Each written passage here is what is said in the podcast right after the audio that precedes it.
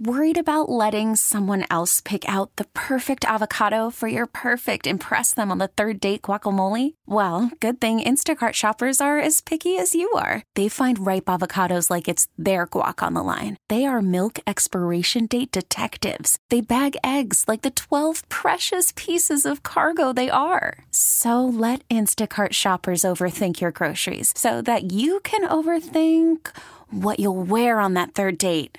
Download the Instacart app to get free delivery on your first three orders while supplies last. Minimum $10 per order, additional term supply. No games on the schedule? No! That doesn't stop us from talking football. This is the Pick and Save Wisconsin Football Coaches Association show presented by Raising the Stakes Fundraising and Leadership Development. Here are your hosts, past WFCA President Tom Swiddle and WSSP High School Insider, big time Mike McGivern. Welcome into the Pick and Save Wisconsin Football Coaches Association show. As always, presented by Raising the Stakes Fundraising Leadership Development. I'm Mike McGivern alongside Coach Tom Swiddle. Coach, how you been? I've been great, Mike. How about you? Good. What a great show. Yeah. Really good show. Let me run down it real quick. Dan Brunner going to join us here in a couple of minutes. He is uh, the WFC Executive Director. We're talking about uh, grant proposal that you guys have, and, and it's really it's really cool. It's really interesting. We'll talk to Dan about that at 10:30. Mark Houston. He's a team facilitator, facilitator, business and growth development for um, is it Bellin Health Sports Medicine? Yes. And they, they're a big part of the All Star game for you guys. And They are. want to talk to Mark. I did a lot of research on on on Bellin and some of the things they offer, and it's a really impressive organization. At 11 o'clock, Dan McCarty, he's the head football coach at St. Norbert, and 11:30 to noon, uh, Andy Nairn, head football coach at Blair Taylor High School, is going to join us. And that whole conference has done some pretty good stuff as far as uh, player safety. Correct? Yes, they have. And we'll talk to him about uh, a lot of that. Hey, we're getting uh, we're reaching Dan Brunner right now, but can we talk a little bit about the WFCA grant proposal and uh, kind of the purpose on what you what this is all about? Well, um, and and when Dan gets on, we'll. You- Um, you know what? He's on in Oh, fact is he? right now. Hey, Dan, how you doing? Good, Mike. Good. Hey, thanks a lot for a few minutes of your time. We're, we wanted to, to use this first segment uh, to talk a little bit about the uh, the Wisconsin Football Coaches Association grant proposal that I think is is just outstanding. And and and maybe Dan, I'll let you kind of explain what the purpose of that is. Sure. Um, you know, our, we've uh, kicked this around for, for a little bit of a um, period of time. Uh, we had a, a um, sum of money that had been raised over the years and really had been earmarked for a Hall of Fame building. Uh, my predecessor, Dick Rundle, started running raffles oh, a number of years ago. and um, putting that money aside in, in it, just in a money market fund. And because of the generosity of the Packers and, and actually the Badgers, we were able to establish a Hall of Fame display at Lambeau and at Camp Randall. So there was no need for the uh, the funds to go to a facility. So we have been thinking about this for a number of years, what to to do and how to best serve our membership. And um, um, we came up with the idea of establishing a grant program where we can assist uh, schools throughout the state uh, by providing them with uh, grant for things that would normally not be covered in their budget. So that that's where we're at right now. Yeah, and, and looking at and certainly one of the reasons this this show started was for player safety and and when when uh, Tom Swiddle said to me a number of years ago, "Hey, I think football is safer now than it's ever been, but nobody knows it."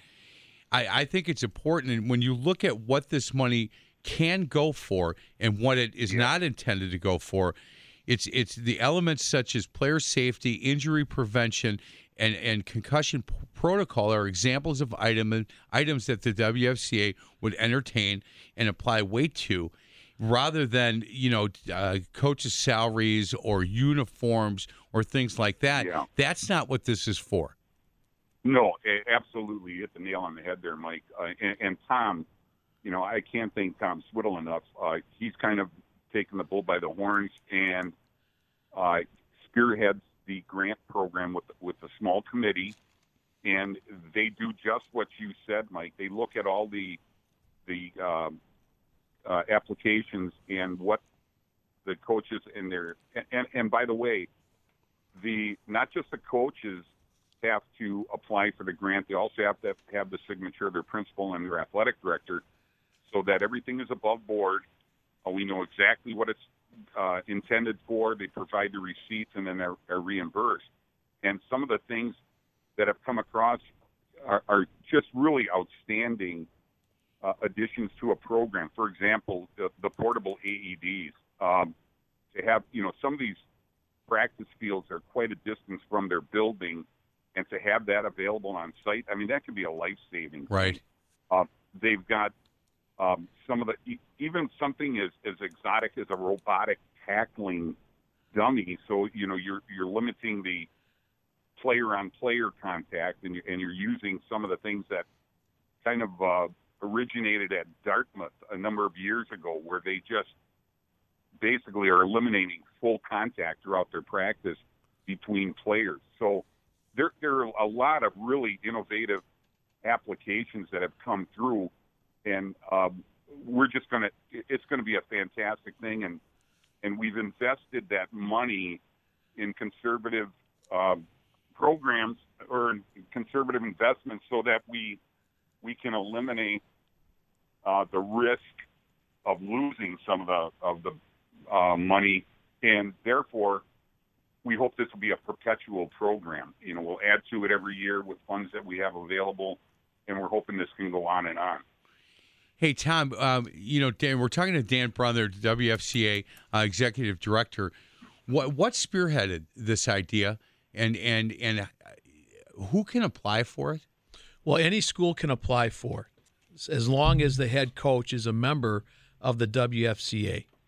So any school can apply for it. Um, and you know, and, you know, sort of the proof is in the numbers. We had 63 um, schools that applied for the grant, which is about 16% of the schools that are uh, playing football in the state of Wisconsin. So I think that's a healthy number for the first year.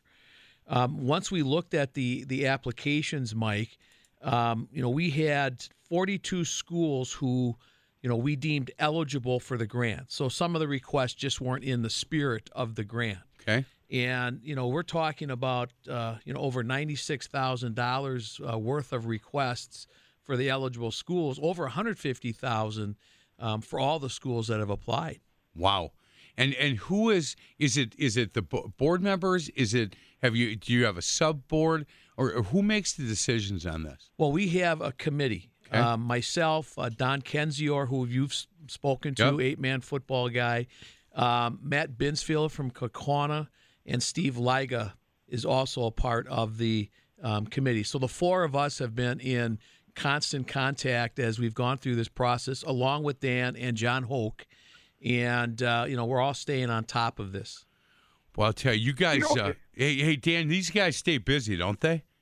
Oh, absolutely. And and just to piggyback on what Tom said, you know, the neat thing about that committee they're spread all over the state, right. and they represent all the different levels. You know, Don Kenzier, eight man football, uh, Kaukauna, uh, a bigger program, uh, Steve Liga, uh, a smaller program, and and then Tom obviously has had experience with uh, inner city program as well as uh, his, his success at Brookfield East. So it, it's kind of a neat uh, committee that Tom put together and, um, and and everybody has different opinions, which is great. You know, because you know we don't see all see things through the same set of glasses, and that way, you know, uh, it, it's just been a fantastic experience going through this first uh, you know, the initial grant application. Tom, can you give me an idea? And you don't need to give me schools or any of that, but an idea of some of the things that that some of the teams are looking for. Well, Dan's already mentioned AEDs. We right. have uh, uh, several schools who have requested that. Um, we had a school that requested an ice machine. You know, help pay for that. They don't have enough ice at their school to, wow. you know, to to have what they need not just for football but for all sports sure. combined. Um, tackling dummies, um, Pro Three Solutions, which is uh, a sanitation um, of equipment deal for um, schools, where they'll come in several times a year and sanitize your equipment, your helmets, your shoulder pads, etc. So you stay away from things like MRSA. I mean, it's just such a wide ranging requests. Some as, as small as, as four hundred dollars, and, and some all the way up to the you know three thousand dollar limit. Tom, you had to be. I would assume that some of these just really shocked you. Oh yes, I mean I hadn't even, you know, to purchase an AED. I mean, you take that for granted that Right. every program has that. But as Dan said, you know, if, if we're practicing a half a mile or a mile away from the school and something happens on the field and your AED's at school, what good is it? What you know? good is it? So it's you know those kinds of things, and and we are we are so happy that that schools have. Uh, uh, have applied and, and kind of shown us the things that you know a typical budget cannot afford. Boy, this is uh guys, this is good work. You know, it it really is and the fact that you know, when you look at the application process and who's eligible and the amount that you guys are are giving and, and hope can continue to to do that, uh, it's really well thought out. And I think it's a look the the reaction that you have gotten from WFCA members and coaches and programs has got to be just incredible. It is. We're we're, we're very proud of the the grant program itself. Uh, for the first year, sort of rolling it out, we we couldn't be happier with what we've got. And now the difficult decision is, you know, what are we going to do with with the again the 42 schools that Right. we've deemed eligible? You know, how are we going to to use the grant for those schools? That's going to be t- it's, that's going to be a tough decision. very tough. It's going to be really tough, and and if they don't, they, they're they're welcome to reapply. Correct. Yes. If if you are awarded a grant, you can't reapply for a grant for three years. If you apply for a grant and don't get it, you can apply again the next year. Hey Dan, can we Yeah. hold you over for one more segment? Sure, absolutely. Good. He is Dan Brunner, WFC Executive Director, and we're talking about this grant proposal that I think is a really good idea. You can go to the website Uh, wfca.com. It's it's you've now missed your deadline, correct? If, right. If you May haven't done it, first was was the deadline to apply. and and it'll start up again the next year. At, well, you know, we we will kind of roll it out at the clinic every year, Right. And then from the end of the clinic to May first is the application. hey, you know what? And again, you don't need to give me names or anything, but some of the schools that that that applied but are not eligible, can you give me an idea for as to uh, why that is? Well, we had a lot of requests for things that we feel are a basic part of a budget. So helmets and shoulder pads, Right. you know, those kinds of items aren't what this particular grant is designed for, or uniforms, or coaches' salaries, or Yeah. you know, transportation. I mean, those are things that we feel schools, if you're going to have a football program, you need to support that Yes. but there are things that that go beyond that that enhance a program that we want to use the grant for. You know what'll happen is is people will understand year two, year three, year four. What? Okay, now we get it. Okay, that does not include that. And look, year one, you're going to get some guys, even though it's it's right here in writing. You're still gonna you're still gonna apply and see if you can't see if they can't get you guys to Right. give them something for player for, you know for for coaches salaries. Well, that's not what it's about. Hey, let's get to a break. Dan Brunner is uh, with us. He is the executive director for the WFCA. We're going to hold him over for one more segment. This is the Pick and Save Wisconsin Football Coaches Association show presented by Raising the Stakes Fundraising and Leadership Development on Sports Radio 1057 FM, The Fan.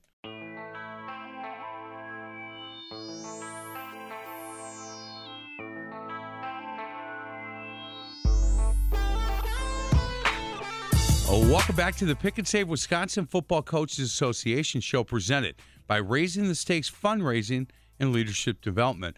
I'm Mike McGivern alongside Tom Swiddle.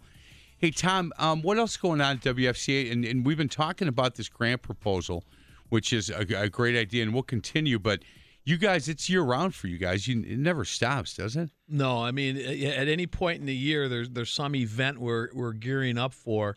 Probably the you know the next big thing will be the All Star games, which is you know in July, which are in July, and not that far away. Hey, I got to tell you and Dan, you guys are going to kick out of this. So we do these uh, brat stops. Yeah. In fact, the one today is in Menomonee Falls on Appleton Avenue, cross street from Menomonee Falls High School, raising money for Calvary Baptist High School, where my my son went to school, and their sports programs. And Jeff Chestnut is going to be out there with some of his kids from Calvary Baptist. And if you're in the Menomonee Falls area, stop by. Get uh, Johnsonville Brat. I think it's two bucks. Hundred percent of the proceeds go to Calvary Baptist High School. I have one coming up in Muskego next Saturday. And so I reached out to a guy that's really involved with the Gridiron Club, Muskego, and I said, "Hey, you know, do you guys have any interest?" He said, "You know what? We I think what we want to do is we have two kids playing in the All Star game. Let's raise as much money as we can and donate that money right to Children's Hospital in in through this." Oh, is that fantastic? Yeah. Wow. So, so next Awesome. next Saturday, from eleven to one, on Janesville Road in Muskego at that Pick and Save store, they're going to have kids through the youth program, and then they're going to try to get the two kids that are participating in the All Star game to come out. They're gonna they're gonna go nuts on social media, letting people know that this is going to go into their funds that will go directly to Children's Hospital. What a great! I mean, Yeah. so that reach Yeah. of that game, boys, is Right. You know, That- it's big, man.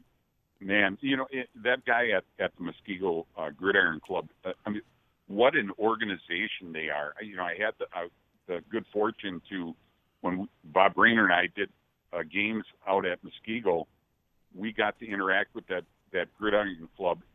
They are phenomenal. I know. I, I mean, I, it doesn't surprise me at all that they're going to do this. It does not surprise me. Well, you know, Paul Pearden is the guy that that yeah, uh, that's him. yeah, and and Paul said he he then called me and said, "Hey, yep, we're going to do this." And he said, "Have you guys put together the Thursday night lights schedule yet?" And I said, "No. In fact, we're meeting Tuesday." He said, "You know that Marquette Muskego game."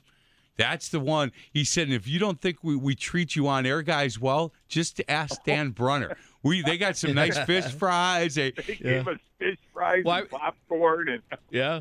Well, Mike, Oh, when we did. Thursday night lights there, I remember they gave us subs or something like that. You yeah, know? I never got one of those. And Well, I think I ate yours. Yeah, you, you were supposed to get y- one. You know what? I'm ju- I'm just the I'm just Hey, the too. sideline guy, and they always forget. And I said to Paul, I said, "Hey, you guys always remember the big shots, but remember the sideline reporter." He said, "Look, I'll take care of you.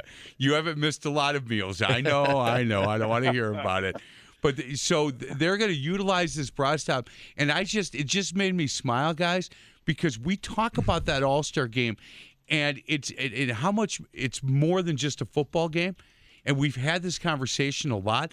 But but for for them at Muskego and for Paul to go, look, why don't we? This would be a great way for us to raise additional money for these two Muskego student athletes that are playing in this, so that you know what they can give more money to Children's Hospital than than they would have without us doing it. So they're going to promote this thing like crazy, and they'll do a great job. They'll raise four or five hundred bucks selling Oh, brats wow. for two hours.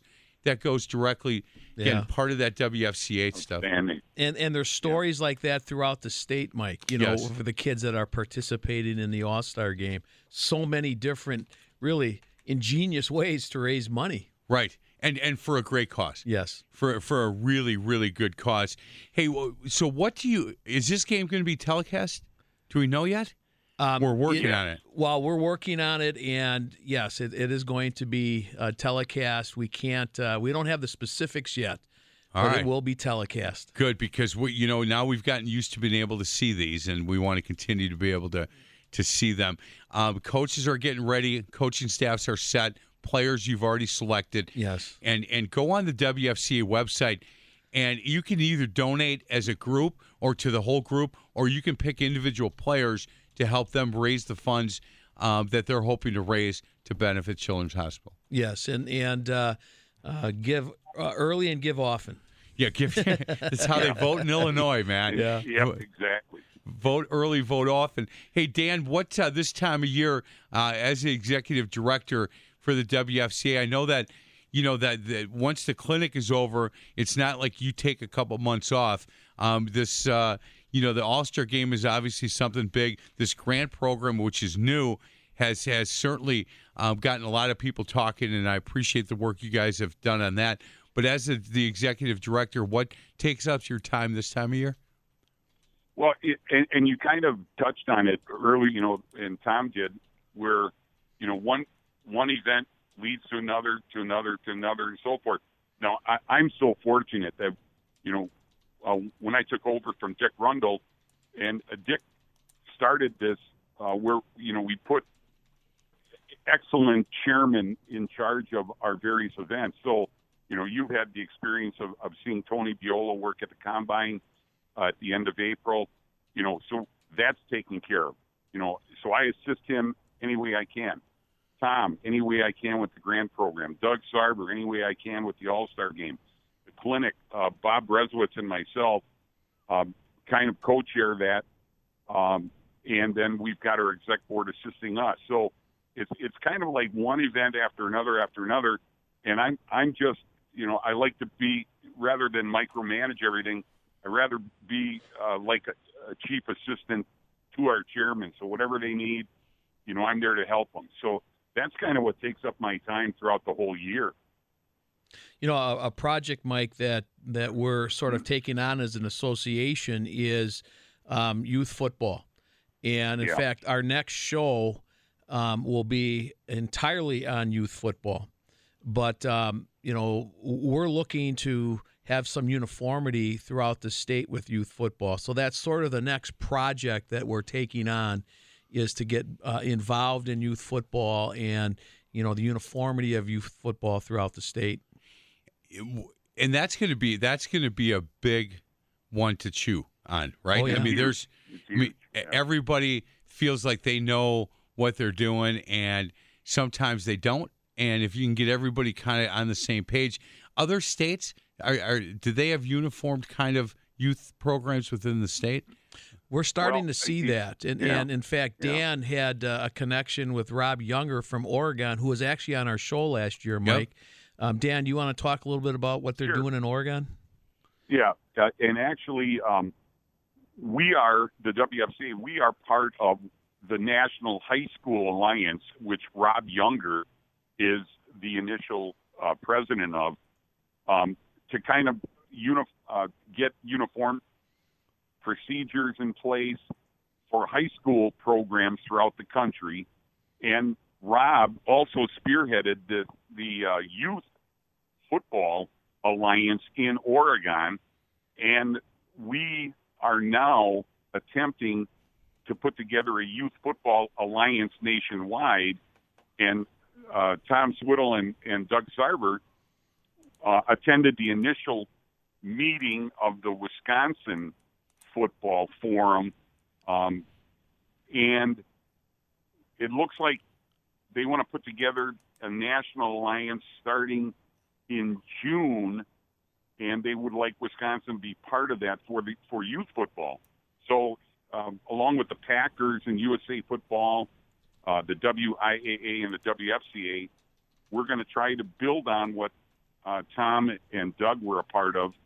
And early in June this year, we're trying to coordinate a meeting somewhere down in the the northwest side of Milwaukee. I would imagine it could be like at a Homestead High School or something like that, because Dave Keel is also part of U, uh, USA Football, and they they want to be a part of this youth football alliance. So we hope to build on that and start to get some uniformity, not only in Wisconsin but throughout the nation, in terms of when do you start football, when do you start youth football, uh, contact football, when do you end flag football, um, you know, do you shorten the field at the lower grades, uh, shrink the field size down, keep them in two point stances so they're not uh, starting from the line of scrimmage with their head down, et cetera, et cetera.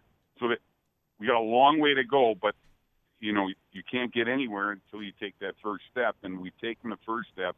Now we need to take the second, third, et cetera.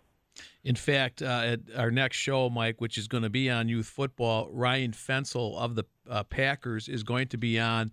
Uh, he organized the state youth forum that was on March 9th. And uh, so even, you know, the Packers are sort of, you know, a big part of this as well. Smart. Hey guys, we got to get out. Dan, thank you so much. I really appreciate it, and and thanks for the the knowledge on this grant proposal. And I just think it's a, a marvelous uh, idea, and and the fact that the WFCA is willing to give back um, to these schools and, and help them in some of the things that you guys are willing to help when it comes to this. I think it's a really commendable idea. So well done on that. Thanks. Yep, that's what we're all about, Mike. Thank you. You got it, Dan. Thank you. We're going to get to a break. Other side of the break, uh, Mark Houston. He's the team facilitator, business and growth development with Bellin Health Sports Medicine. Big part of the All Star game. We're going to talk to him on the other side. This is the Pick and Save Wisconsin High School Football Coaches Association show presented by Raising the Stakes Fundraising and Leadership Development on Sports Radio 1057 FM, The Fan.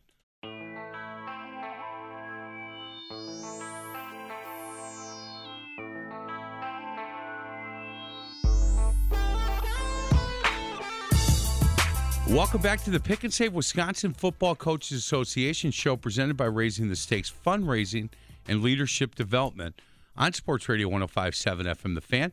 Mike McGivern alongside my co host. He is uh, past president of the WFCA, WFCA Hall of Fame member Tom Swiddle.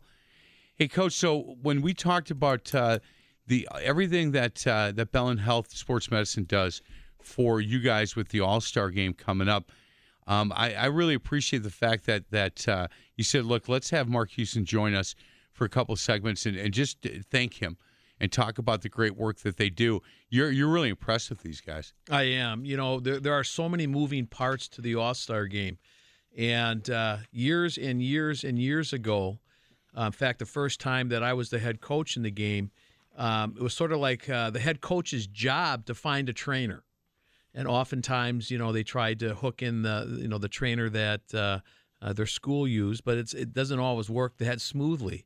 So we've had a couple of organizations that have stepped up and provide the trainers for the games um, every year now, and and Bellin uh, supplies the trainers to the north or for the north. And I can tell you, I know those guys, the trainers. They're they're great people, and they are really a big part of the game and because they go every year, I mean everybody knows them. Right. And look, we we understand how important these guys are to to to, to high school football. I mean, they're they're a vital clog in keeping these kids healthy, having parents feel comfortable their kids are going to be kept healthy, and the, it's just really important that they're there and they're fully engaged in everything going on. You know, as a head coach, be it when I was at Wauwatosa East or Brookfield East. Uh, I wish I could say it at Tech, but there aren't trainers in, right. in the city conference at schools. But um, you know, they're they're worth their weight in gold, and I would never ever overstep or get in the way of what they're doing. You know, they make the call of when somebody's ready to practice or play, and I, I never questioned them. Yeah, that's and good for you for that. And and I don't know if all coaches feel that way, but most of them do. I think because so. they understand that these guys are at the top of their game. Mark Houston, how you doing today? I'm doing well. Thank you again for uh, having me on. Yeah, we re- we really appreciate your willingness to come on. As we're talking about Mark you can do what I did, and and I've got a lot to talk to him about. You can go to bellin.org, B E L L I N.org, and get some information on on who they are and the mission of this company. Um, and and what they believe in is is really very easy to find in that website. Hey, Mark, how long have you been involved with with Bellin? Um, I've actually been there for 22 years. Wow, good for you. So you've seen the so the growth and and the, some changes uh, that that have gone on with that company. Oh, I definitely have, and you know, it's uh, it was one of those things. I actually uh, went to school in the state. I've lived in the state my whole life, and I thought I'd do a lot with uh, pro baseball and the Milwaukee Brewers. I did some internships, and I've had some opportunities to stay at Bellin and grow. Um, you know, I just heard you guys even talking. I think the greatest thing is uh, it's it's not even nowadays with healthcare of taking care of the high school kids. It's even down to your middle schools. It's down to your youth. Um, and you know what the support of the Wisconsin Football Coaches Association is doing is wonderful for youth and building and and and telling these parents it's safe to play football. Hey, Mark, you guys are are um, located up in Green Bay, correct? Your main headquarters. Yep, we're based out of Green Bay, and we go about. Uh, um, it's more, more, more or less northeast Wisconsin, and then we go into the UP a little bit. So you you guys reach out a lot uh, throughout the uh, the state of Wisconsin. Why is it why is it important for you guys to be involved in something like the WFCA All Star Game?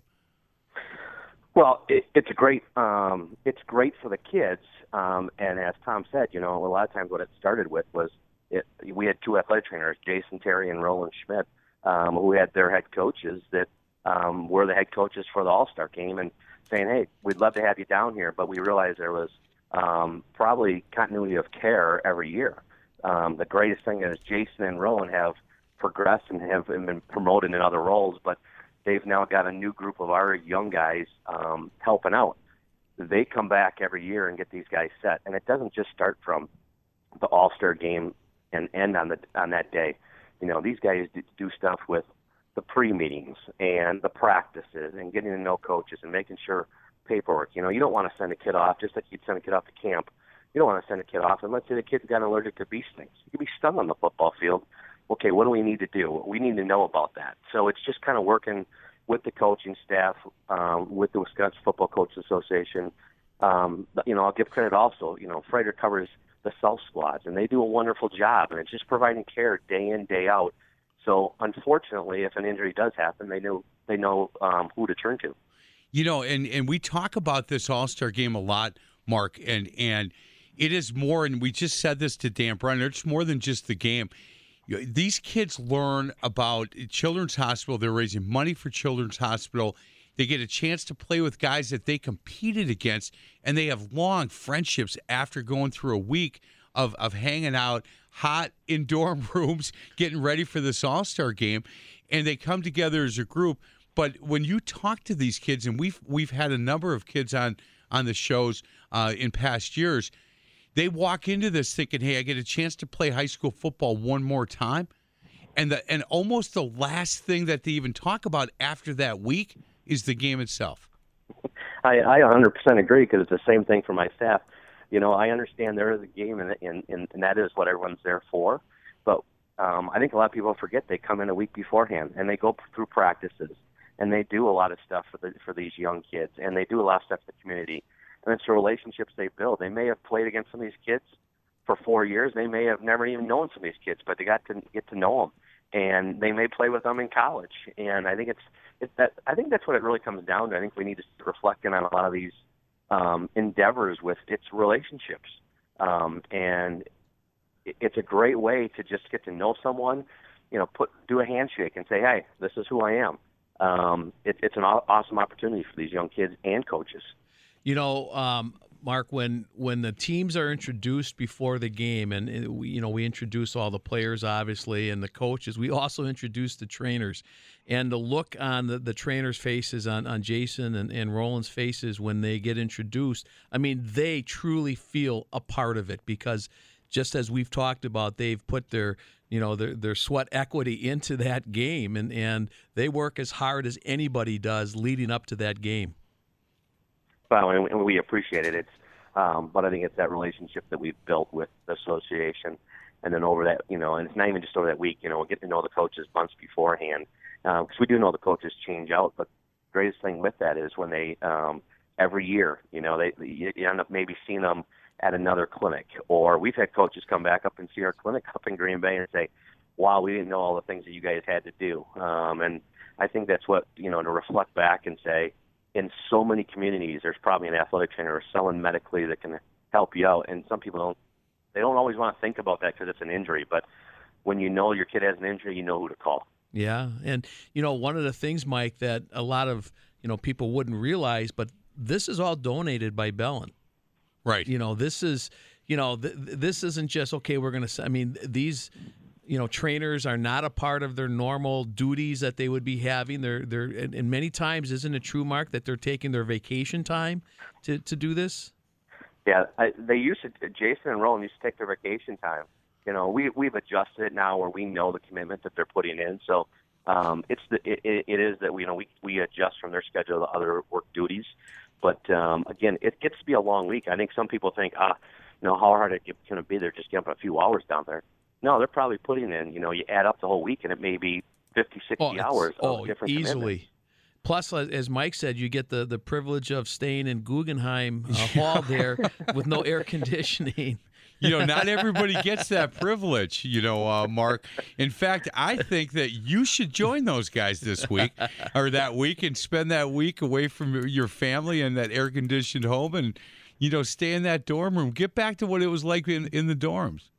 I'm gonna take a pass because I live just in Kimberly, so I can just zip home and see my family every night. But you know, I, I think what and, and and again, it goes back to I think yes, it's warm, you know, and it's not like they're laying in their big king size bed that maybe they have at home, but it's those relationships that the kids and the coaches and the staff get. Um, every year we hear about you know what a great relationship is. No one, you know, sometimes they may not be able to be able to tell you what the final score of the game was.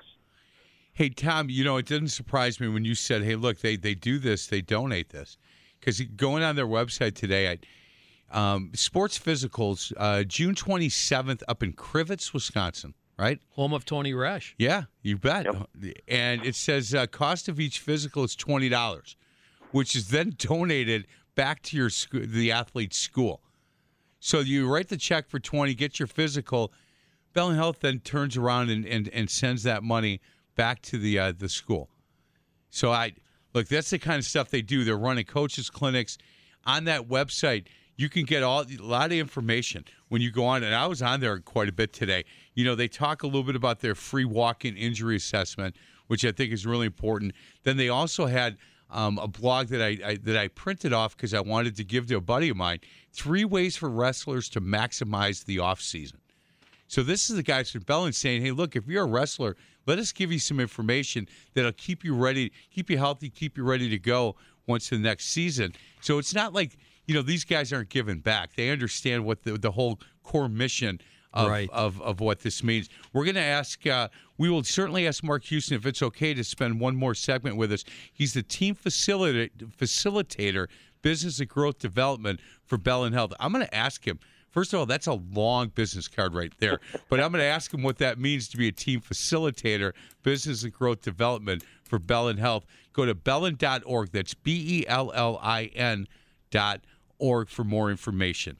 This is the Pick and Save Wisconsin Football Coaches Association show presented by Raising the Stakes Fundraising and Leadership Development on Sports Radio 1057 FM, The Fan.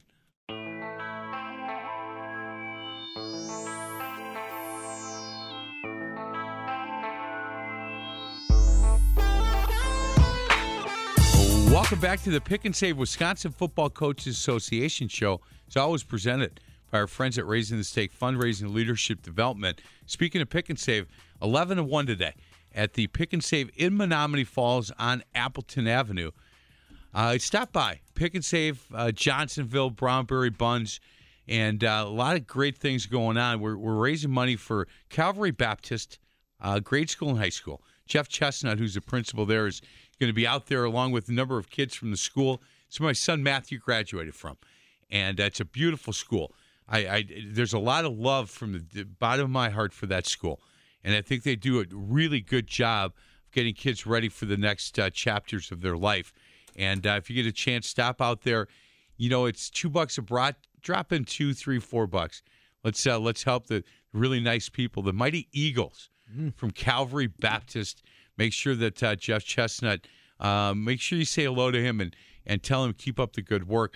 We're joined by Mark Houston. He is the team facilitator, business and growth development for Bellin Health Sports Medicine. Mark, could you explain what uh, what all those terms mean?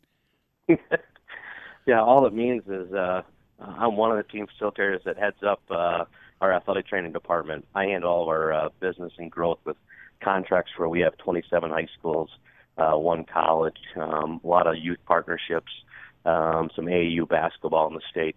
Um, so that's all that it means. What it is, what it really comes down to is, um, and my other team facilitator Terry Beck does a great job managing the day-to-day ops because he's got about 40 plus athletic trainers at different sites, different days. Um, so it, it, it's a it's a great position. I've been very blessed working at Bellin. Um, and you kind of mentioned some of the the website. We've got a brand new clinic up by Lambeau Field uh, called Titletown, and um, it, it's just a great opportunity for us, but great opportunity to give back um, to the community. Yeah, the um, the one that I that I looked at, uh, Bellin runs coaches clinics, and you, you do have one on June eighth from one o'clock to five o'clock. um, number of keynote speakers, and this is for uh, for runners, correct? Yeah, actually, that's a so it's the day of our Bellin Run race, Yep. which is one of the largest 10K races.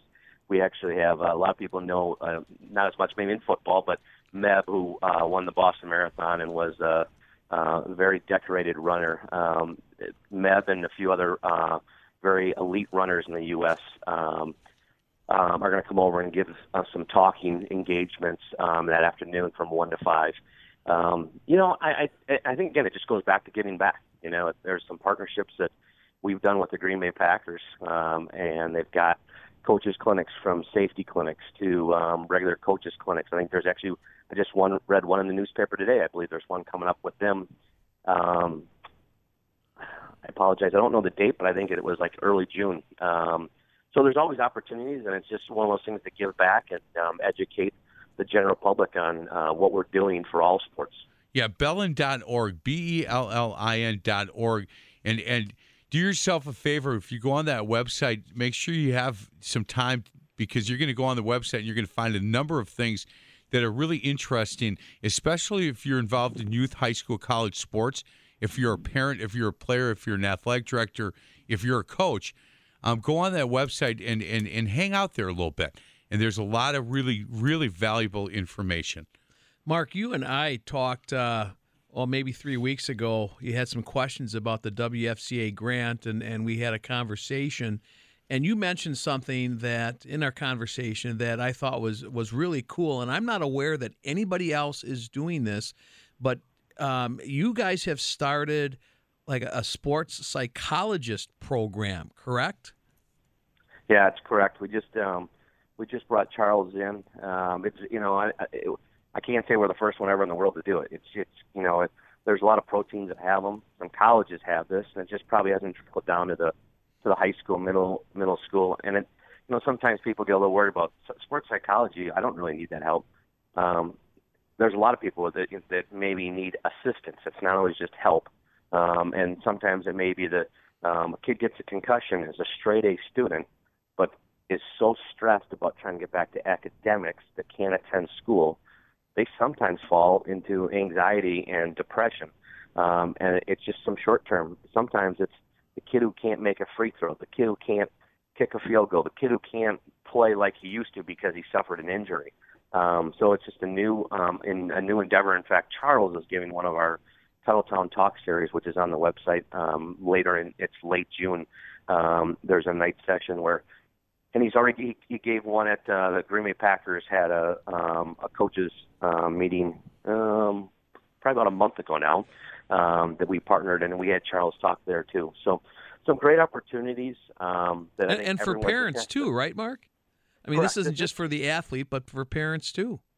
Yeah, I think a lot of times it's um, the, some parents always look back and saying, you know, back in my day, um, you know, I'm soon to be 45 years old, and I'll tell you, when back when in high school, I didn't have 90% of the stuff that we offer now, and I think it's just an opportunity, and and sometimes you don't ever want maybe want to think about some of these things till an injury happens and say, okay, who's the best doctor to get into? Who's the best hospital? Who's the best rehab facility? Who's the best, you know, person I need to talk about nutrition? Um, my son struggles, or you know, we even talk about this with, you know, little kids um, Pop Warner football. It could be, you know, giving that kid a donut um, or a quick pan- pancake and eggs and saying go play. That may only get them to halftime. So, you know, what's the and you know, and some of these kids are so more active. They may play youth, you know, youth football in the morning and then have baseball in the afternoon. So, it's one of those things. What opportunities and what knowledge does a parent need to have? And then um, young kids aren't going to always pick up on it, but we do hope that the middle school or high school kid will realize, you know what, I should really eat um, this with protein in it instead of going down to the gas station and grabbing two candy bars and a bag of chips. Right. Um, so it's just education we're trying to get out there. Mark, thank you so much. He Yes, Mark thank you, Houston. Mark. Again, uh, Bellin Health, go to bellin.org. He is the team facilitator, business and growth development, big part of the WFC All Star game. Mark, thanks a lot for a few minutes of your time. Thanks, guys. I appreciate it. You bet. We're going to get to a break. Other side of the break, we're going to stay up in that neighborhood. Dan McCarty, head football coach at St. Norbert College, will join us on the other side of the break. This is the Pick and Save, Wisconsin Football Coaches Association show presented by Raising the Stakes Fundraising and Leadership Development on Sports Radio 1057 FM, The Fan. No games on the schedule? No! That doesn't stop us from talking football. This is the Pick and Save Wisconsin Football Coaches Association show presented by Raising the Stakes Fundraising and Leadership Development. Here are your hosts, past WFCA President Tom Swiddle and WSSP High School Insider, big time Mike McGivern.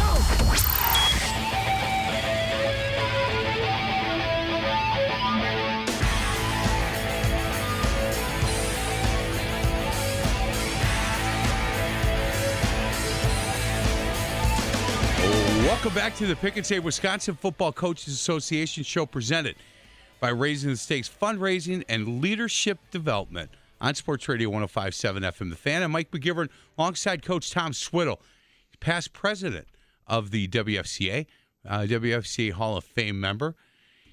Uh, how's retirement again? Good? Good. Yeah? Good. Doing all right busy. with it? Oh, yeah, yeah. You think? Yeah. you are staying busy. hey, we are joined by the head football coach at St. Norbert College. And I like talking to guys that spent a little time in the high school game as well. And uh, Dan McCarty has done that. He's done a great job at St. Norbert. Coach, how are you? Guys, I'm great. Thanks for having me. I'm uh, I'm happy to take a little break from my lack of catching fish here in Door County and spend some time with you guys. They're not biting today, Coach? They're not biting, but man, do I have a view looking over the waters of uh, Sturgeon Bay right now. So I'm just I'm happy to be home and spend the weekend by my mom a little bit here. Coach, I, I do a segment for a TV show called Around the Corner with John McGivern, and we've been up in uh, Door County a number of times, and and uh, I just boy, I love it up there. It it really does. That's a relaxing place to be. It, it really is, and you know what? Growing up, you, you don't appreciate it until you leave, and and um, you just don't realize how how lucky you have it growing up here. Coach, can we talk a little bit about your background? You grew up up in Door County. Where'd you go to high school? I graduated in uh, from Sturgeon Bay in 1992. And then uh, went on to went on where? started out at Eastern Michigan, uh, transferred after a semester to, to Northern Michigan, and had some personal and academic struggles there, and ended up uh, finishing my last two years transferring and, and playing at Eau Claire. And then decide. Did you know early on that you wanted to coach? You, you know, it wasn't until uh, I think my my senior season of Eau Claire. Um, you know, Coach Nielson at the time, you know, asked me to to continue on the following year and, and and start coaching. So I started coaching for him you know that year and then the next year he took the head coaching job at university of minnesota duluth and uh you know i decided to go up there and transfer for a fourth time and finish my degree and continue coaching with him there you know coach it's it's interesting that you know your willingness to say look i struggled a little bit in this a couple areas here. You have you know a story to tell kids that you recruit.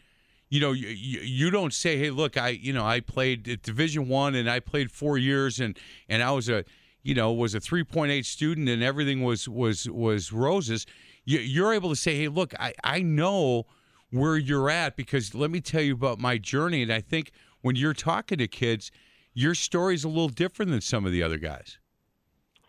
Yeah absolutely. And, and look no one likes talking about their failures in life but it but it is a story i tell in in in recruiting. Um, we make only one promise to recruits and that's to uh, treat them and take care of them like they're our own kids. And I, I share that story because, you know, I, I lost my my roommate um, in a car accident on a trip I was supposed to be with him on, and uh, you know, I was a really good high school student, but when you end up with three zeros for a GPA, you uh, and a full scholarship, that those things go bye bye. And um, you know, at the time, wasn't happy about it.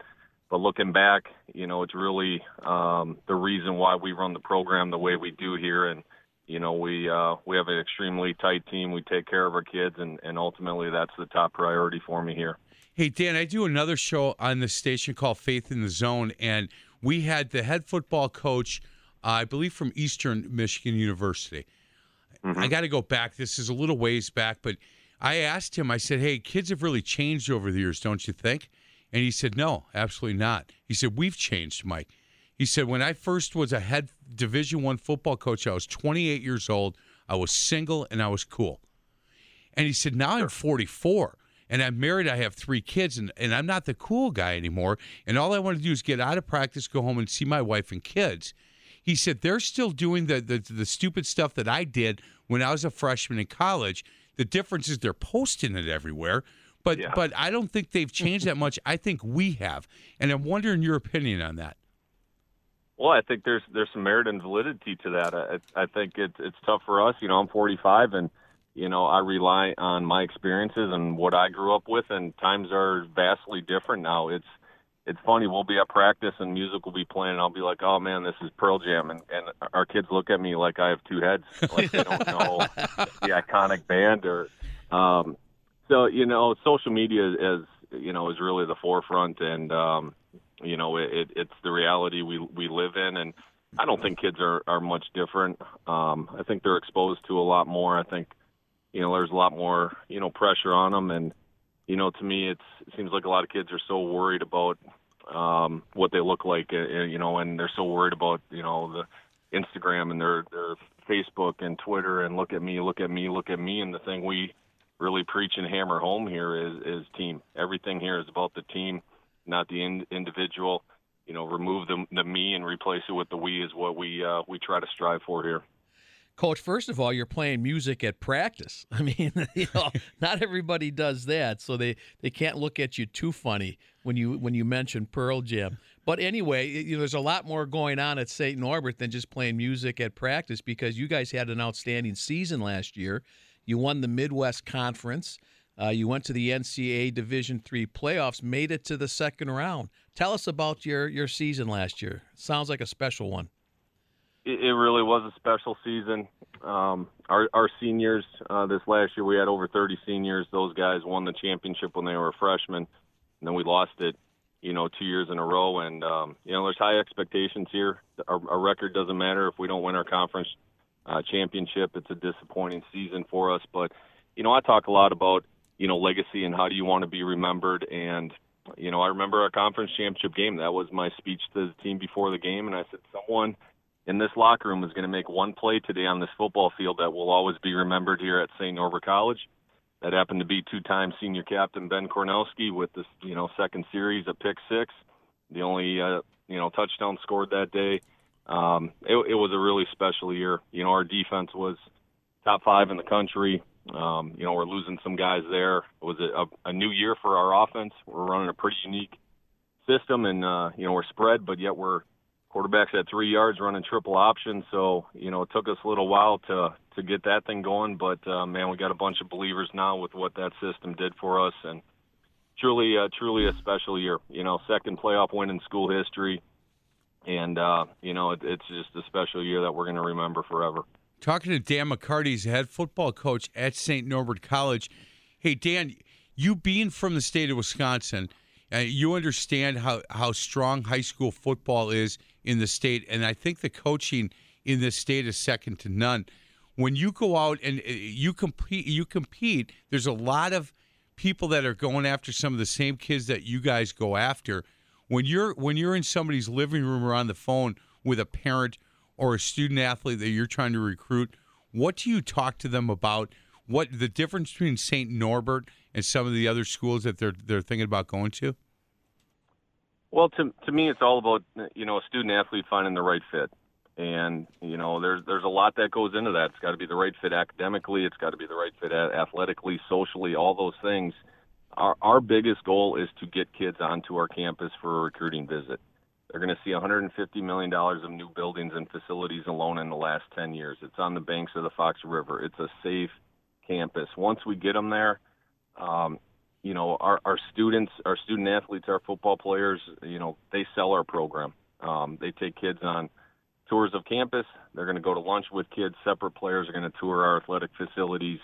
Uh, we preach family here. Like I said before, it's the number one priority. But, you know, to me, it's one thing to preach it, but what are your actions that back up, you know, that belief? Um, you know, and then the academics. You know, we're, we're nationally rated uh, academics. Uh, school is difficult here, and, and kids are guaranteed a, a four-year graduation here at St. Norbert College. So, you know, a lot of those things go into it. Um, you know, it, it's a it's a 12-month recruiting process. You know that we're educating um, every seven to nine days. We're going to send something out and, and monthly themes on what St. Norbert College is, what our football program is, to really give them as clear of a picture as we can to what we think is a really special place to get an education and play college football. You talked about your facilities coach, and, and yes, St. Norbert has certainly uh, improved their athletic facilities, not just on campus with the academic stuff, but your your really your athletic facilities are second to none, in my opinion. I've I've seen them, and it's wonderful. Talk a little bit about uh, Schneider Field, Schneider Stadium. Yeah, Schneider Stadium. You know, it's going on nine nine years now. Um, we we just had the turf company back out, and they said, guys, you don't need new turf. It's it's in such great condition. You know, we have a locker room with uh, 136 lockers there. Um, again, it's it's just tremendous. Our you know our sports complex on campus, you know, just received a 26 million dollar makeover, new weight rooms. We put a pool in. Um, you know, and and really the amazing thing is, you know, they won't put up a new building until 90% of that money is raised. So everything on our campus is paid for, which which to me is tremendous, especially looking back on the last 10 years and you know some of the tough times we've had here through you know the economy and other things. Um, but you know the number one thing that that I try to hammer home to kids, whether it's on our campus recruiting, whether it's other campuses, to me the most important thing they need to evaluate are the people. Because if you can have beautiful campuses, you can have beautiful facilities, it, it, academics, all those things. If you don't have the right people, um, you know, life isn't great all the time. And to me, we have great people here on, on campus and, and in our football program. Hey, Coach, I'll tell you this, and, and we're going to talk a little bit about your roster, but looking at your roster from last year, um, mm-hmm. I, I love the fact that that you know there's kids from all over the state of Wisconsin on this roster. It's not that you're just recruiting the Valley because you're up in Green Bay. I mean, you've got a number of kids, not only from the Milwaukee area, but as far down as Racine. You've got some Illinois kids on there as well. But it, it your roster jumps at me with the amount of Wisconsin kids that that you're given a chance to play at the next level. And first, I want to thank you for that. And two, obviously, it's important for your staff and for you personally to recruit the state of Wisconsin as hard as possible. Uh, with, without a doubt. I mean, our our staff has, you know, a blend of youth and a, a blend of age and experience. We our oldest coach is 77 years old. We have you know four coaches that are former high school teachers and coaches that you know they're retired now, and this is you know so to speak their hobby. They absolutely love it. Um, I mean, when you have a guy like Kim Golomsky on on your staff, he's, he's in the National High School Hall of Fame, won four state titles at, at Ashwaubenon. Um, we need to recruit Wisconsin, and you you said it before. Uh, the the talent that's in Wisconsin, I think people outside the state are starting to realize that now. We still need to recruit nationally a little bit. Our kicker, for example, this year, you know, he's a senior, two-time All-American, uh, was just at the Cleveland Browns last week for their mini camp. He's a kid from California that we had to go get just because if if he's here in Wisconsin, we quite honestly we don't touch him. He, he's scholarship somewhere, you know, D two or whatever. But yeah, the majority of our roster is Wisconsin, Illinois. Um, we're getting back to the UP, and then uh, doing some stuff nationally as well. Boy, that's awesome. Hey, we need to get to a break. Other side of the break, I'm going to give you a little time to think of this, how you're going to answer this, but how are you going to replace Drew Rhodes? We're going to find out on the other side. I'm looking at his numbers, coach. Man. It, it's that, going to be tough. That's keeping you up at night. We'll find out on the other side. He's Dan McCarty. He's the head football coach at St. Norbert. This is the Pick and Save Wisconsin Football Coaches Association show presented by Raising the Stakes Fundraising and Leadership Development on Sports Radio 1057 FM, The Fan.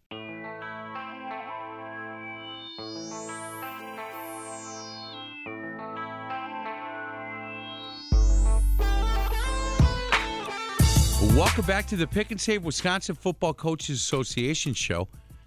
Always presented by Raising the Stakes Fundraising and Leadership Development Mike McGivern alongside the former head football coach at Brookfield East, Milwaukee Tech, Tosa East. Dominican, JV, JV Dominican. I'm telling you. Oh, JV. JV Dominican. Because I heard the story. Yeah, Dave Amoroso. It's still one of my favorite, by the way.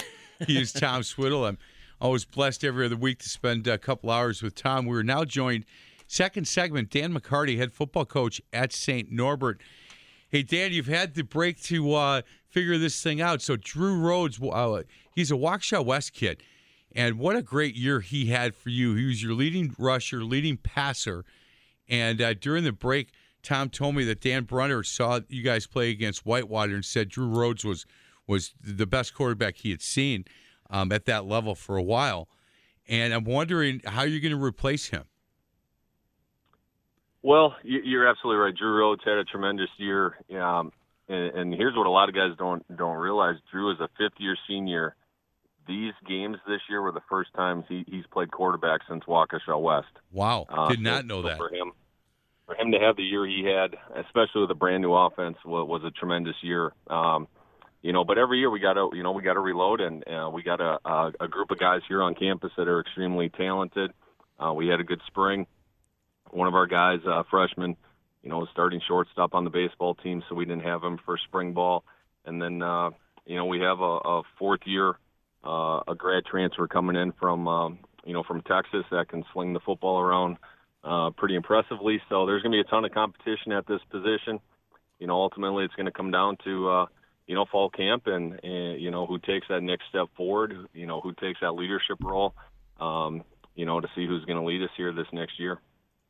Coach, uh, for what it's worth, uh, my son uh, plays at, at Michigan Tech, and his roommate at Michigan Tech, who he played with there, Jordan Jagodinsky, uh, transferred to St. Norbert um, yep. and played for you last year. And and uh, um, Jordan said he just enjoys St. Norbert tremendously through my son. I, I haven't spoken to Jordan sure. directly, but uh, my son even went and visited him um, at the end of first semester and spent the night at probably a very long night at uh, St. Norbert College.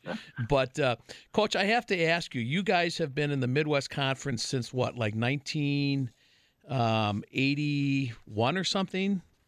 It's it's been a long time. Yeah. I don't know the exact year. Yeah, and, and tremendous success. I think you've won like 18 conference championships, et cetera, et cetera. Um, and now, very soon, you'll be moving to the NAC conference. Uh, Correct give us uh, some background on that. that. That's quite a change. It is. I think uh, last year we added men's volleyball, and looking, um, and they're not in, in, the Midwest Conference. They're in the, you know, in the playing the NAC. Um, you know, our administration took a look and realized, you know, there's a lot of teams in the NAC we're driving by to get to some of our, you know, regular season Midwest Conference games. Um, so ultimately, it's going to save a, a, a ton of time of students not missing class and not being on campus because of travel. Um, it's going to save, obviously, you know, budget wise for, for travel, you know, and ultimately, um, really for, for our fans and our parents, you know, we're now from Green Bay, you know, down to Milwaukee, down into Chicago, Aurora. That is, that is the schedule for the, so for the vast, vast majority you know, of our parents, it's going to save a lot on them as well. I mean, heck, some of some of our parents, their longest trip to watch their son play is going to be driving up to De Pere and, you know, being at St. Norbert College to watch them play. So I think there's a lot that that you know went into it, um, you know, for our administration to you know make that decision and you know move forward. We're obviously going to miss the relationships we have with the Midwest Conference. Uh, at the same time, exciting you know, to join a new conference and, uh, you know, scout guys and, and teams and, and, you know, kind of take that challenge on as well. Well, Coach, I uh, I got to tell you, looking at the scores from last year, Grinnell's not going to be happy to see. They're going to be very happy to see you leave that conference. Well, there was four games last year that the scoreboard showed 231 to zero. Yeah, um, right. So, um, you know that that it, it's I, I think uh, top to bottom, you know, there's going to be better overall, you know, competition, you know, in, in the new conference. Um, you know, and, and guys, we're we're one and two against that conference in the last two years in, in, in non-conference games. So, um, you know, we'll see. It, but it's it's you know, change is always difficult, especially for some alumni and other people like that. But at the same time, it's also exciting, you know, for the new challenges it presents. Hey Tom, they put up 91 on Grinnell. Yeah, that that's a lot of points. 92 was the over under. I took the over and they, they didn't yeah. cover for me. Yeah. But yeah. you know, they they were favored by 89, so that, that's not bad. Yeah. Hey, this this uh, you went to school at St. Norbert, Tom, and, and yes. The, now now when you go up on campus, you don't even recognize it anymore. It's so beautiful. No, right? it's it's completely different. Uh, I graduated a long time ago in 1978. I you know, I, I, played in a different era of St. Norbert football, but um, Yeah, I mean the campus uh, for me it's almost unrecognizable. I have to laugh. I uh, I took my my son and daughter. My in laws live in Green Bay, and uh, I took them um, recently. Um, we we just drove through St. Norbert College, and uh, um, you know showed them uh, my house on Marsh Street, 319 Marsh Street, still standing. The two houses next to it have been torn down, but I don't know how that house could still be standing, and those other ones went down. But uh, you know when we looked at the new uh, complex with the baseball and softball field, and then went down to the stadium, uh, the football stadium. It, it's coach, it's just totally unrecognizable from a guy who's from a completely different era at St. Norbert. Well, and, and one of the things we do is there's a big rock outside our locker room from Minahan Stadium, which um, wasn't the best facility, and I want to make sure our guys don't take things for granted because we, we, we, we are very fortunate for what we have here, but at the same time, we, we can't take it for granted. We need to remember the guys that came before us and paved the way. Um, and that's, like I said earlier, that's why I try pounding in the, you know, the legacy and trying to be remembered because there's a lot of guys that came before us um, playing football at St. Norbert College that, that has led us to, you know, what we do have right now. Hey, Dan, we really appreciate your time. Thank you very much. And, and, uh, good luck the uh, the rest of the way when when you get going here. Uh, this time of year for you, Dan, what what uh, what kind of stuff do you do your players do in the off season to get ready for next year? Yeah, I mean, we just uh, wrapped up, you know, finals yesterday. We're gonna have uh, commencement tomorrow, we, you know, which I'm gonna attend and see all our seniors through. Um, you know, and then our guys are, you know, majority of them are at home, you know, doing their their off season, you know, workout and conditioning uh, work, you know, coach and staff. There, there's never a break. You know, it's like I said, it's wonderful for me to get a weekend off and be able to do a little, you know, fishing here. And um, but we're right on next year's recruiting already, and our summer is busy. We got camps going on, high school camps on, on campus. Um, you know, August 13th is when we report for camp. It'll be here before you know it. So it's uh, it's always busy. It really is but it's good. Well, if you get a chance, make sure you head over to that WFCA All Star game uh, coming up uh, in a month or so. What's the date on that, Tom? Uh, July twentieth. July twentieth at uh, at Oshkosh, and uh, you'll see a lot of good high school football players playing in that one. you now, probably have a bunch that are that you've recruited that are playing. I'm in. sure. Yeah, we got some guys in there. You know, um, I think that's tremendous what we do uh, with the All Star Game. I'll, I'll never forget playing in it in 1992 and and uh, touring the hospital and the impact that had on you know myself. Um, you know, it's just tremendous, guys, what the WFCA does for uh, high school football in, in the state, and you know those guys don't get enough recognition and, and the the time they put in and, and the class organization that that they run. Um, you know, I haven't had a lot of experience outside the state at other state organizations, but I have a hard time believing there's a better run state organization for high school football than what we have in Wisconsin. So I want to make sure I thank you guys. I uh, want to want to thank Raising the Stakes as well for what you know what they do, and um, it's just tremendous what what the support and help you guys do for football here in the state. He is Dan McCarty. Hey Dan, if you catch enough fish, you're going to do a fish fry. You give Tom and I a call. We'll drive up. Well, l- later in the summer when I get out for some salmon, that that's a, that's a most definite. There you go. There you go. Have a Thanks, good time. Coach. Yeah, you bet. Uh, enjoy spending on Mother's Day with with your mom, and then back to St. Norbert to get after it again. He is Dan McCarty, head football coach at St. Norbert. We're going to get to a break. Other side of the break, we're going back to high school, right, Tom? Yes, we are. We're going to talk with uh, Andy Naring, the head football coach at Blair Taylor High School. This is the Pick and Save Wisconsin Football Coaches Association show presented by Raising the Stakes Fundraising and Leadership Development on Sports Radio 1057 FM, The Fan.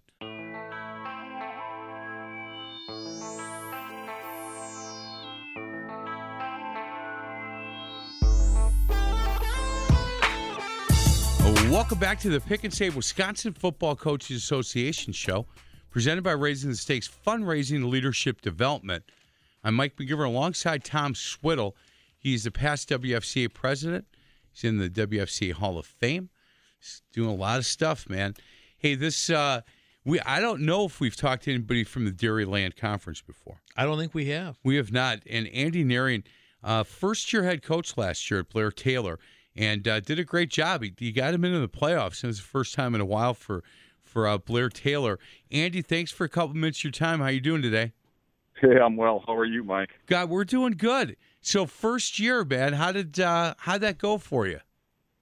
You know, not too bad. I'm awfully thankful. Uh, thankful to be on the show, guys. It's just a great honor to be able to talk to you guys today about our kids and about our program and the great fans that we have. Um, it, it was a whirlwind, to be honest. Um, there's really, I've been an assistant for a long time, about 15 years in the program, worked for about three different head coaches over the course of time. Really had no idea what I was getting into uh, until I had a chance to live it. So, that's, um, that's awesome. You know, hey, coach, we, we talk a lot, and I'm a basketball guy, so I know, you know, moving over – moving over a few inches on on on the bench is is a big deal. Uh, talk about that first year for you, and, and and when you say, "Look, I wasn't sure what I was getting into," tell tell me some of the things that that uh, you're so happy that you went through year one that you'll you have a template for year two. Is it mostly all the paperwork? yeah, there's there's a lot of that. There's a lot of people that want a part of my time. Um, really, it all it all started when uh, the opportunity for the job came up um, I, I knew that there was going to be a, a coaching job available, and my wife Julie, who's amazing, sat down with me in December and said, you know, do, is this certainly, you know, is this something we want to commit to? Um, we knew, you know, just watching the guys coach and just having to be a part of, you know, some amazing programs there at Blair Taylor that, um, you know, it was going to be a commitment. We just sat down on the kitchen table, we prayed about it, and we said, you know, if we're going to commit, we're we're all in. Um, so we we I applied, you know, did an interview, got the job, and uh, you know, right away, uh, one of the first things we did is I uh, went over to Jeff and Dana Ides' house and talked to talked to them about, um, hey, th- we're going to go through. I'd, I'd like to sit down and talk about our, our program. Uh, and we talked about what what do we like, what are our strengths, and uh, the list was short, you know, and what are our what are our weaknesses in the program, and that that list was long. It took us a long time just to be really blunt and honest with each other about um, what it looked like to be a part of our football program, what opportunities are outside our program, and then and then the, the threats, of course, of of just you know alcohol, drugs, you know poor grades, those kind of things. Uh, so we sit down. It took us a, a night or two to just talk about that, and then um, Jeff's a big audio guy, so we we sat down. We listened to a book, uh, the five dysfunctions of a team, and and we listened to about five ten minutes of that, and it was it was us. You know, we we were um, we had a lack of trust on our team. We had a fear of honest conflict, healthy conflict, uh, commitment. We we just weren't committed on and off the season. Uh, avoidance of accountability, and then attention to results.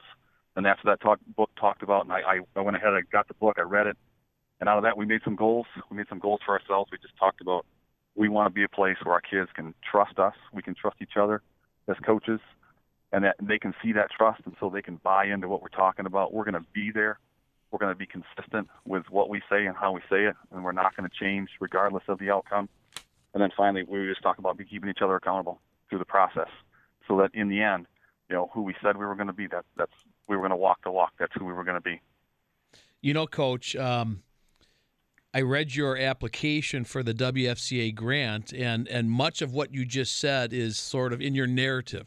You know, you describe this, and I, I was so impressed by the process the, the thought that went into all of the things that, that were done after you got the head coaching job, and then the fact that it sort of paid off by making the playoffs, um, it, it, just sort of it, it just made me feel like this is a really special man. This is a special program, and and you know I hope the players understand, you know, that the strides that that you guys made in one short year. Thank you very much. Um, I knew when I got the job that it was not about me, and it couldn't be, because um, I knew we were going to fail if it was about one guy's vision or, or one guy's purpose or goals.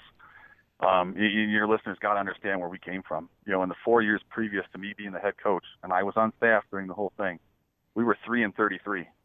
Oh. Um, and, and and we were we were not close.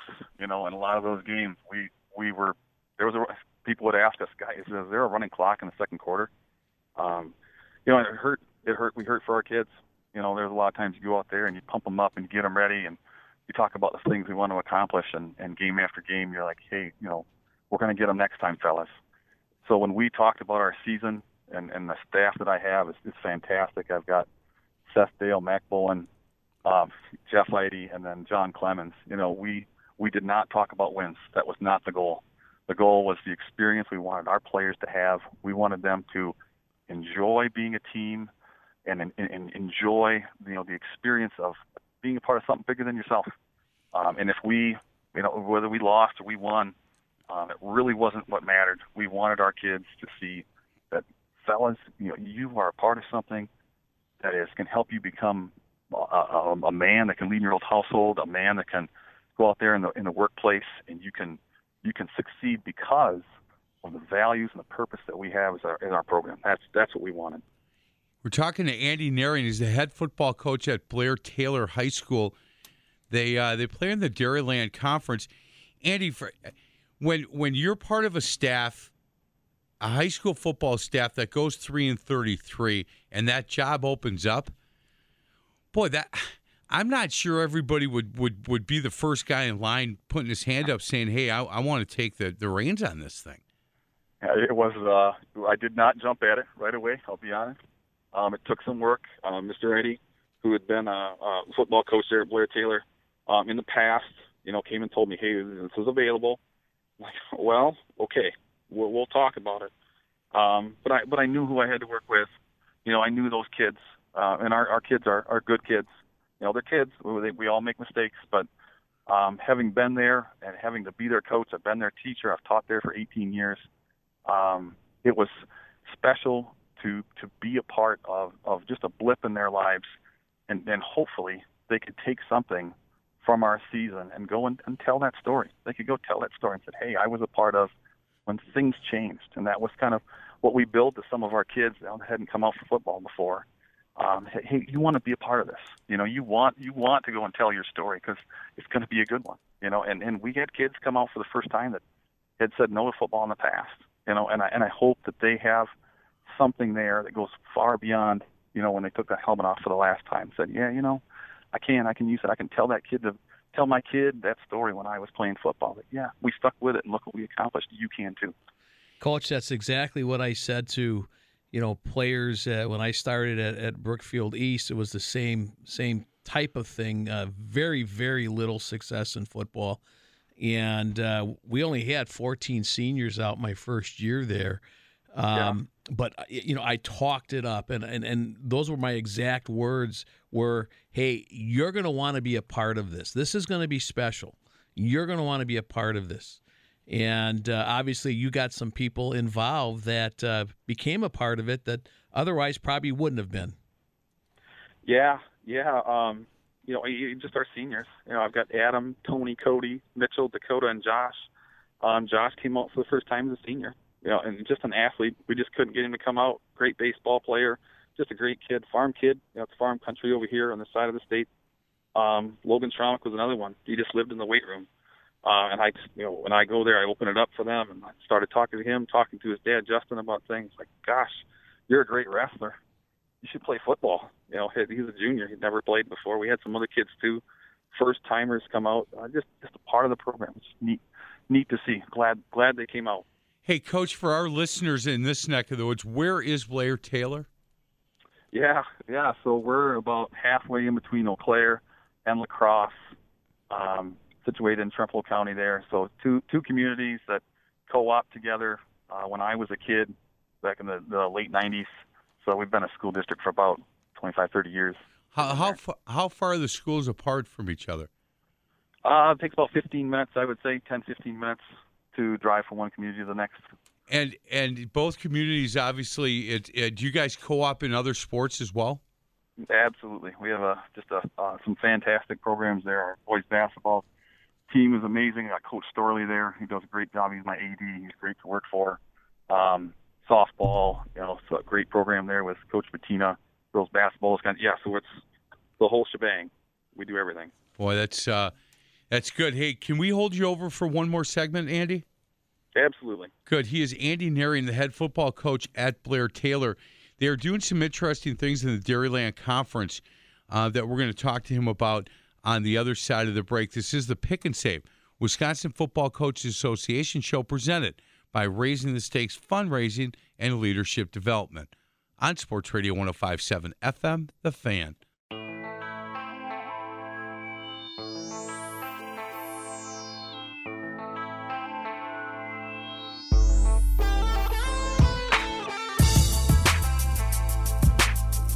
Welcome back to the Pick and Save Wisconsin Football Coaches Association show presented by Raising the Stakes Fundraising and Leadership Development. Mike McGivern alongside Tom Swiddle, our special guest. He's the he, now the second year, right? This would be the second year head yeah, coach. we can call him the second year head yeah, coach. now. second year head coach. Well, d- hold on. Did they extend your contract? They better, Andy. Andy, you there? yeah, they they better have extended that contract. You might Yes, want to you, did. you might want to hire me as your agent. I, I want a three year no cut. Uh, you have me. I'll get you some more money. Well, you were also Ty Lue's agent, and we yeah, saw that didn't work work out well. Lakers. yeah, we walked away because we wanted a five year. They only offered us a three. Hey, Andy, with uh, wi- with the Dairyland conference and some of the things that Tom talked about, you know, everybody is is always right now worried about player safety. That's big in in in high school and youth football, and I guess any football at that matter. But you know, Tom had talked about uh, to me about some of the things that that you guys are doing as a conference. Um, that that's certainly designed to help with player safety. Can you talk a little bit about that? Absolutely. Um, I walked into just a great situation with a Dairyland Conference head coaches that all met and talked about the very thing that you're talking about with player safety and how do we promote the game. Um, because we saw our numbers going down. Um, so we partnered with USA Football and Terry Donovan uh, to be able to put on a, a complete conference clinic on blocking and tackling. Uh, met in March, talked to all of them about all the logistics and fundraising associated with that uh, got everything ready, and then uh, we brought every conference head coach to one of our local communities, and uh, Terry went ahead and he, he taught us, hey, this is the way we want to see you block and tackle. You know, this is for the betterment of the game and the safety of your kids. Uh, trained us up in the morning, got certified, and in the afternoon we bust in all of our all of our football players from every school in the conference. Took this enormous team picture. They all had the same kind of T-shirt on. All the coaches were there um, and then trained up our kids in the afternoon, walked through the different stations. The uh, Army National Guard was there. We did some team building things as well. Uh, and it was that one of, the, those moments where you just saw community. Uh, Coach Bowen was right. You know, all of us compete against each other throughout the season. We were there for the sole purpose of our kids and the betterment of the game. Uh, and we let we've walked away feeling feeling great. Like, hey, we can take this back to our program. Uh, we had no concussions this season. We had no injuries. If we were doing the blocking, we were doing the tackling. We had nobody injured. Uh, so that the the testament there to what USA Football is doing uh, for our kids and, and how we in the conference can just continue to uh, you know, promote the game. Uh, It was fantastic. You know, Coach, a couple of things as you describe that. One, here you are trying to build a program that was three and thirty-three the previous three years or whatever, and um, you know, or four years, I should say, and you're walking into a situation of trying to get kids out for football with all the the negative sort of press that that surrounds playing football these days. Um, so you overcame that, and then just the the commitment of your conference. You know, the expense of of just busing kids in. You know that that. You know, you guys kind of put your, your money where your mouth is, and and you know did something. I think is just tremendous, and really is something that uh, you know other conferences in the state of Wisconsin should take a look at as as a model experience on, on how to promote football. I, I agree, and especially for a first year guy like me, uh, just walking into um, a, a ton of experience in the room once all of the head coaches sit down. Uh, it, it, just the amount that I can learn just by listening to them talk about um, how things get done, the safety of your kids, um, um, how it, it builds that uh, community amongst head coaches uh, was incredibly invaluable for me. Um, and, and I think it reflects not only in, on what we were able to accomplish this year, but in, in the future as well, because we plan. That's why we applied for the safety grant and hopefully receive it, because we that's the way we want our kids to grow up and tackle. We want their experience to be a safe one. Tom, when will they? Uh, when will they know? When will you come uh, go public on who's getting those grants? Uh, by June first. Coming up. Yeah, yeah, in a couple of weeks. You know, I love doing this show for for reasons like this, Tom. We, you know what? In this neck of the woods, we would never know what what the Dairyland Conference did, and look, that's a jumping off point for some other conferences in this area that they should call Andy and call the people that ran this and say, "Can you talk about it?" Because again, we compete on Friday nights. But look, we, we want to keep player safety, uh, you know, in, in front of everybody, and let's come together as a group and a whole conference, and we'll compete once football season comes. But let's make sure that we understand that that we want everybody to be safe and everybody to stay healthy and play Right. this great game of, of football. Hey, Andy, I, I, I've got a quick question. After three and thirty-three, how how did the community? Did they really get behind this team once you got it rolling a little bit? Yeah, it was. We have great fans. Uh, just uh, marvelous people to be around. Um, i- i- and a testament to that would be our our very first game we played. Uh, we opened up at home, you know, and everybody kind of wants to come and see the new guy. Um, and then the end of the first quarter of that game, we played Onalaska Luther at home. We were down 19 to nothing at the end of the first quarter. Um, we'd given up 200 yards of offense. I'm the defensive coordinator. I was not feeling real good about myself at that moment. Um, my parents had come to the game, and the guy sitting next to my dad leans over, and the dad, dad tells me this story after the game. He says, "Hey, I really had hope for you know a change here. I was hoping for something something new, but it's just the same old Blair Taylor." Um, and, and, but we stayed true to our values. I give credit to our kids and our coaches there. Um, we didn't change. We didn't yell at them. We didn't change the game plan. We tweaked little things. You know, and, and granted, our kids had, had gotten used to rolling over and dying. Um, so we we were down 19-13 at half. We'd scored a couple touchdowns there. We we get we get the ball to open the third quarter, and Matthew Brandenburg gets a pitch, cuts it up. It's a beautiful run. You know, we take the lead, you know, and you can just kind of feel it. You know, you feel for your kids when you you know you're getting getting pounded. You can feel it on the sideline that things, hey, things are going to change. We end up winning that game 27-19. It's the biggest comeback in our program's history. We've been playing football, Blair Taylor, in a long time. You know, and I got to be a part of that. Our kids, more importantly, our kids got to be a part of that. You know, and then the, the feedback we got from our fans um, after that game wa- was cool. I was so happy for our kids to be a part of that. Oh, Yeah, the, and- Um, the locker room you know. had to be unbelievable, Yeah. Coach. Yeah, it was it was neat. Yeah, it was neat, definitely. And You and know, you're going to look back at that game, coach, as the jumping off point for your program. You know, we had a similar thing my first year at Brookfield East. We beat the conference favorite in the first conference game of the year, uh, Sussex Hamilton. They were picked to win the league. We beat them 19 to 18 on a safety with less than a minute to go in the game. That's how we won it. You know, and That's you would have thought after the game that Brookfield East had won a state championship, the way the fans jumped on the field, et cetera. And they still talk about that game at Brookfield East. Cool. That's Hey. amazing. Andy, you getting free haircuts and stuff up there? What? Have you paid for a meal since the football season ended? No, no, sir. No, no. I, I've got my day job still, so Well, hey, you know what? You again, you hire me, I'll get you free haircuts and a free lunch or something, man. Hey, this is really good stuff, and and I congratulate you and your staff and your players, and and certainly this community of hanging in and and being fans for for your high school football team. What's uh, what's the future look like? Very quickly, you got a lot of young guys from last year coming back. Yeah, we do. We had uh, we had our spring meeting there, talked to our kids.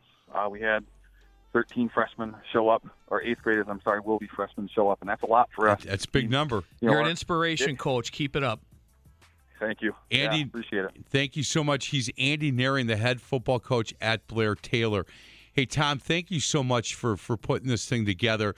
And uh, again, the story about what they're doing at Dairyland, um, we would never heard of. Right. Had uh, down in this neck of the woods, had you not uh, had you not brought that up. And and uh, again, thank you so much in the WFCA for that grant program. That's good stuff, Tom. Thank you. You bet. Uh, thanks for listening. This is the Wendy's Varsity Blitz High School Football Coaches Show presented by Raising the Stakes Fundraising and Leadership Development on Sports Radio 1057 FM, The Fan.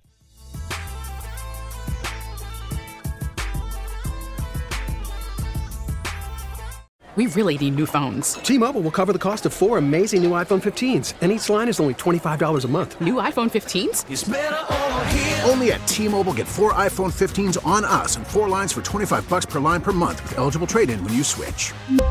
Minimum of four lines for $25 per line per month with auto pay discount using debit or bank account. $5 more per line without auto pay, plus taxes and fees. Phone fee at 24 monthly bill credits for all well qualified customers. Contact us before canceling account to continue bill credits or credit stop and balance on required finance agreement due. $35 per line connection charge apply. Ctmobile.com.